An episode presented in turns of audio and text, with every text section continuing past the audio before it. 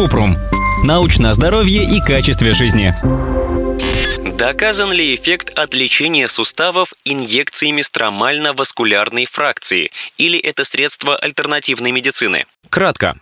Эффективность инъекций стромально-васкулярной фракции для лечения суставов не доказана. Пока ученые проводят клинические исследования, поэтому в международной практике этот метод широко не применяется.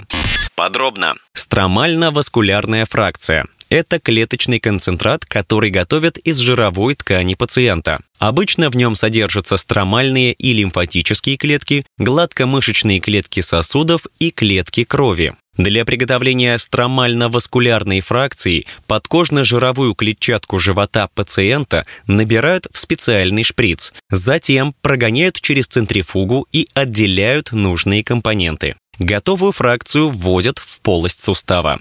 Считается, что эти инъекции улучшают микроциркуляцию внутри сустава и восстанавливают хрящ. Некоторые частные клиники обещают, что инъекции стромально-васкулярной фракции снимут боль и уменьшат воспаление в суставе. Однако польза метода пока не доказана. В мировой медицине все еще изучают эффективность и безопасность таких инъекций. А в России инъекции стромально-васкулярной фракции применяют для лечения остеоартроза, но только если пациент сам предложил этот метод лечения.